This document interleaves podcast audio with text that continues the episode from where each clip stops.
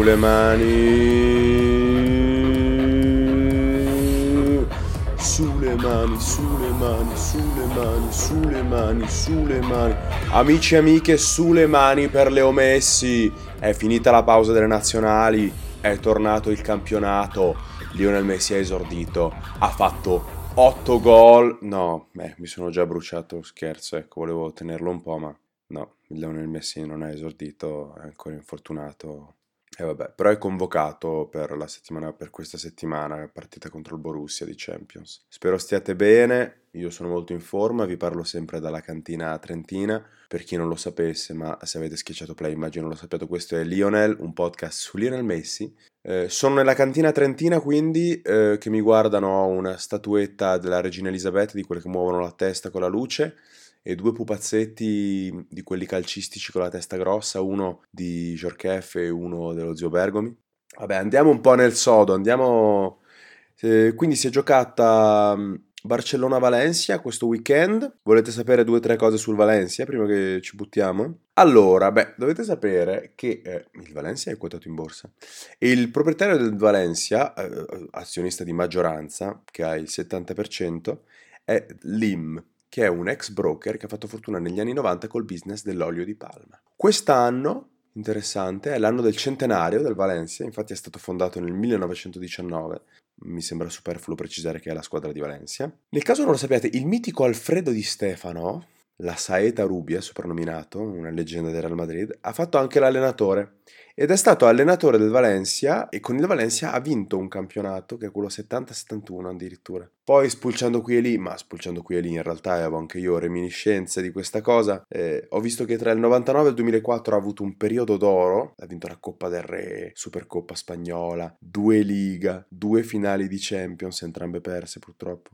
una Coppa UEFA, una Supercoppa UEFA. Rafa Benitez era l'allenatore in questo periodo e c'era il nostro connazionale Amedeo Carboni, grande Amedeo, salutiamo Amedeo. Passiamo a cose un po' più recenti che ci aiutino magari a interpretare la partita che sto per raccontarvi. L'anno scorso il Valencia ha vinto la Coppa del Re e l'ha vinta proprio ai danni del Barça, 2-1 in finale. Stretta attualità invece, eh, l'11 settembre è stato esonerato Marcellino. Marcelino, Marcellino, allenatore che ha fatto faville nelle ultime due stagioni, appunto. Ha vinto un trofeo, cosa che non succedeva da anni, eh, ha riportato in Champions il Valencia, sta facendo un grande lavoro, mi ricordo che quando Zazza era al Valencia anche ha, ha, rivitalizzato un po' il suo rendimento. Boh, si parla di problemi con la proprietà. La squadra adesso è stata affidata a Celades, che è stato assistente di Lopetegui nella nazionale spagnola e nel Real Madrid, insomma due avventure non finite benissimo oltretutto, e che per questa partita contro il Barcellona era all'esordio assoluto in Liga. Come giocatori power il Valencia ha Silesen, che appunto era al Barça l'anno scorso, per chi non lo sapesse, portiere olandese. Kondogbia, vecchia conoscenza del campionato italiano, insomma vecchia, non proprio. Gaia, terzino gagliardo, Dani Parejo, uno dei giocatori rivelazione dello scorso campionato. Poi vorrei farvi notare che Kevin Gameiro, attaccante del Siviglia, assomiglia moltissimo a David Boreanaz, che interpretava Angel in Buffy la mazza vampiri, andatevi a vedere le foto, giuro e una piccola reinfarinata di giocatori storici del Valencia che vi diranno qualcosa. Beh, nel Valencia hanno giocato David Villa, ha giocato Silva, ha giocato Clivert, il mitico portiere della Spagna Canizares e soprattutto una leggenda del calcio argentino. Nel Valencia ha giocato Mario Kempes. Mario Kempes è il matador, best goals.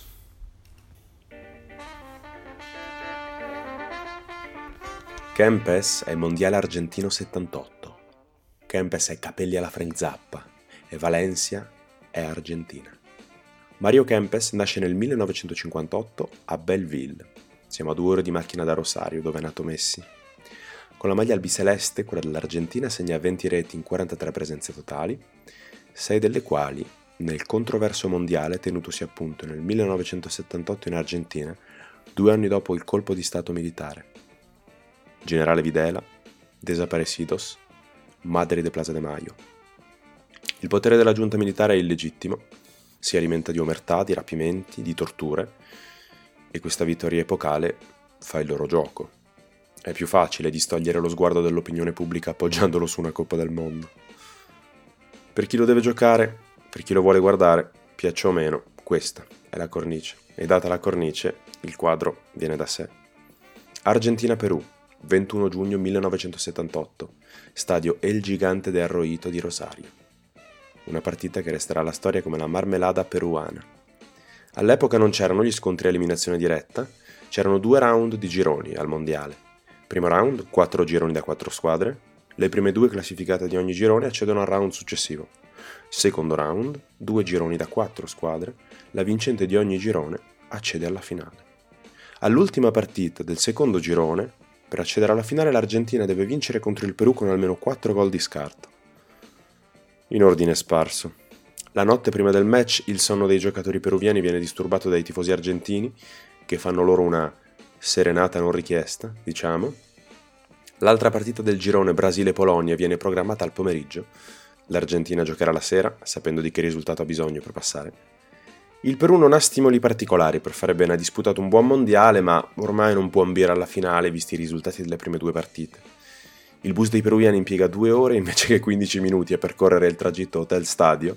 Si parla di tifosi argentini che intasano le strade, ma anche di un autista che avrebbe sbagliato volontariamente la strada.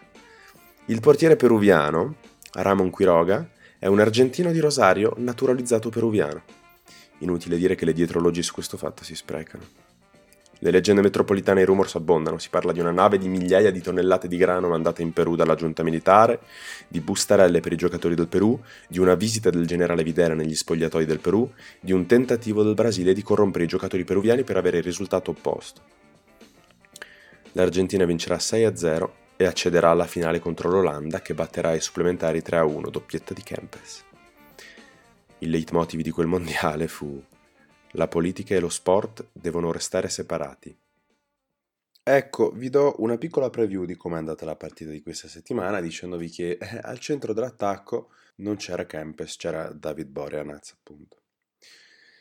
No, è stata una bella partita, è stata una bella partita. Io sarò sincero, l'ho vista in differita perché ero al Pride di Padova, la chiusura del Pride di Padova sabato sera. Quindi mentre Messi e i suoi compagni, o meglio, mentre Messi guardava dalla tribuna i suoi compagni, io bevevo negroni, mangiavo pizzette e ballavo reggaeton guardando uomini muscolosi unti in perizoma e drag queen. Ma vi prego di capirmi, anch'io devo sopravvivere a questa cosa che inizio a fare un podcast su Messi e non esordisce per le prime quattro giornate di campionato. Tra il resto, tornando a casa in macchina, ho visto il Penzo, mi pare, stadio del Padova. Ehm, non me ne vogliono gli amici di Padova, ma è proprio brutto da vedere dalla strada. Vabbè, ma giustamente magari a voi interessa sapere com'è andata la partita del Barcellona, no? Aia, un'altra partita crudele a Barcellona. Non so se avete presente il Camp Nou, lo stadio del Barcellona. 99.354 posti. Sembra un'arena più che uno stadio. Sembra avere dei piani invece che degli anelli. E quando la telecamera inquadra il centro del campo, la tribuna dietro sembra non avere un limite. Piani su piani su piani fino al cielo. Piani riempiti di tifosi blaugrana che guardano i loro leoni affrontare i gladiatori in mutande e pugnale che una settimana su due vengono qui. Mm, il Valencia sembra voler essere dovunque tranne che qui. La partita si apre col fraseggio del Barça, il Valencia che difende mollo, De Jong che riceve una palla a lato dell'area valenziana, ha tutto il tempo per servire Ansu Fati e 1-0. Siamo al secondo minuto di gioco. Il Valencia non sa che fare, il Barça fa le sue cose. Nello specifico le sue cose significa sviluppare il gioco, cercare sbocchi, tornare indietro, risviluppare il gioco, entrare nelle crepe tattiche e creare pericoli via così. Il Valencia invece è un balto calcistico, non difende alto, non difende basso, sa soltanto che non riesce a difendere. Sesto minuto di gioco, signore e signori, 2-0. A questo punto, per forza, il pensiero corre al cambio di allenatore che il Valencia ha vissuto in settimana e che puzza francamente di improvvisazione e ripicca. Cambiare allenatore prima di una partita del genere, dopo solo tre partite, oltretutto una vinta, una persa e una pareggiata, stesso score del Barça, non segue nessuna logica calcistica. Giochi di potere, ruoli nel club, decisioni prese, decisioni imposte, giocatori presi, giocatori imposti, veti. Dopo questi sei minuti di gioco mi sembra di vederli in campo al posto dei calciatori queste cose. Il pensiero corre alla partita col Betis, alla seconda giornata, sempre al Camp Nou. Anche loro erano orfani dell'allenatore Faro che li aveva guidati nelle stagioni precedenti, adesso che ci penso. Vabbè, passiamo oltre. Ansu Fati. È un piacere per gli occhi. Questo tipo di partita poi è perfetto per un giovane che deve testarsi e creare il suo repertorio. Nel corso della partita punta agli avversari, rientra per il tiro, si accentra, si allarga, si associa, si esalta in azioni personali, numeri, viene, viene veramente voglia di saperne di più, di vederlo di più anche. Ah, scusate, sì, non vi ho detto che il secondo gol è di De Jong su assist di Fatih. Fatih, il più giovane calciatore ad aver fatto un assist e un gol al Camp Nou.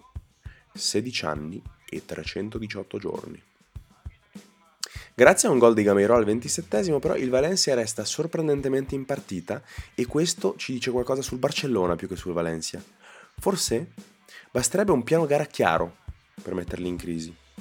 Osasuna e Bilbao ce l'avevano, eppure essendo squadre sulla carta inferiori, soprattutto l'Osasuna, hanno messo il Barça sotto a tratti. Il Valencia che vedo io invece è una squadra da aspetta e spera. Però al riposo è solo 2-1 per il Barça. Al rientro in campo il Valencia è più deciso, più propositivo, non è più organizzato, sia chiaro, però magari può bastare. Via, si gioca. Anche il Barça però sembra aver rettificato due o tre cose, è meno dominante ma anche meno frufru, più arrosto, meno fumo, per usare una metafora un po' terra-terra. Griezmann si riscopre il giocatore che era. Non lo dico in senso filosofico, lo dico in senso tattico, cioè proprio si ricorda come deve giocare per essere forte. Adesso sembra più libero, non è più chiuso nella sua gabbia da prima punta e lascia partire un tiro da fuori area. Si Silesen para, non trattiene, Piquet è lì, 3 a 1 Barça al 51esimo. La partita adesso sembra chiusa, ma il momento in cui la serranda scende veramente e si sente la chiave girare nella serratura più e più volte è l'ingresso in campo di Suarez al posto di Ansu Fati. Diciamo così. Il gioco di Ansu Fati in questa partita è stato una pianta di bougainville, fioriture, colori, profumi. Il gioco di Luis Suarez è una malattia infettiva. Prima ho detto che nei primi minuti il Valencia sembrava non voler essere in campo, che avrebbe preferito essere altrove.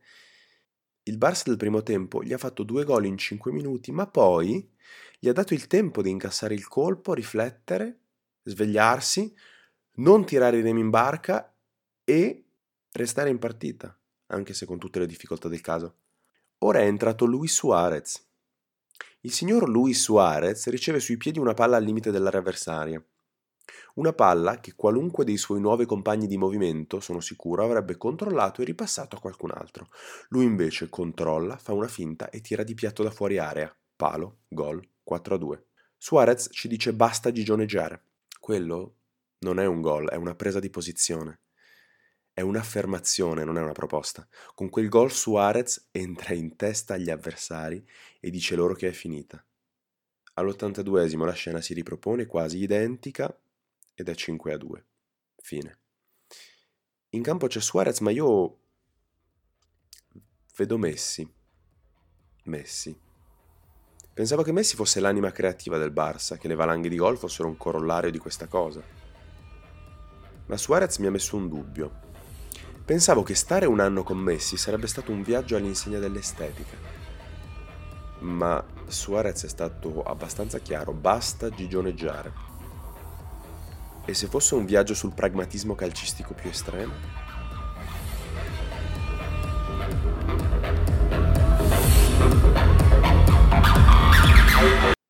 Beh, penso che lo scoprirò presto perché Messi è stato convocato per la trasferta a Borussia di questa settimana. La trasferta a Borussia, la trasferta a Dortmund ovviamente, volevo dire. La trasferta nella città di Sampdoria. Altra cosa di questo inizio settimana, io registro il lunedì, il Valencia, anche lui impegnato in Champions League, sta vivendo uno sciopero dei giocatori. È la prima volta che io sento una cosa simile. I giocatori del Valencia sono in sciopero, nello specifico in silenzio stampa, nessun giocatore è andato a parlare davanti ai microfoni, per protestare appunto contro l'esonero di Marcelino, di cui vi parlavo prima. Io vorrei parlare un po' più di Messi, ma le cose che ho da dirvi sono veramente poco interessanti, tipo la settimana scorsa ho fatto una storia su Instagram nella quale era gasatissimo perché l'Argentina era arrivata in finale dei mondiali di basket in Cina che si stanno tenendo, che si sono tenuti fino, fino a qualche giorno fa. L'Argentina ha perso la finale, purtroppo, mi spiace per Messi. Vabbè, vedremo se torna contro il Dortmund e vedremo come torna, se torna, chissà, magari, magari è la volta buona. Boh, quindi io vi lascio. Vi ricordo che questa settimana doppio impegno, appunto, il Barça va nella città di Borussia e poi il weekend affronta il Granada fuori casa. Io vi ringrazio moltissimo, i contatti sono sempre gli stessi, pagina Facebook, pagina Instagram, non dimenticate di scrivere Lionel con il 10 al posto del Lio, se no non le trovate, la mail è lionel 10 al posto del Lio, punto il podcast, chiocciolagmail.com, scrivete, mandatemi cose. Come consigli culturali settimanali vi posso consigliare il singolo di FKA Twigs, che è uscito in anteprima del suo album che uscirà in ottobre, c'è un singolo di Grimes, che però non so se sia uscito adesso, Violence, molto bello, anche lei dovrebbe buttare fuori un album a breve. E vi consiglio anche Mischeta, io non l'ho mai ascoltata, mi stava pure un po' sul cazzo, però l'ho sentita live al Pride questo fine settimana e fighissimo, divertente, provocatorio, basi anche belle pesanti, belle ballabili.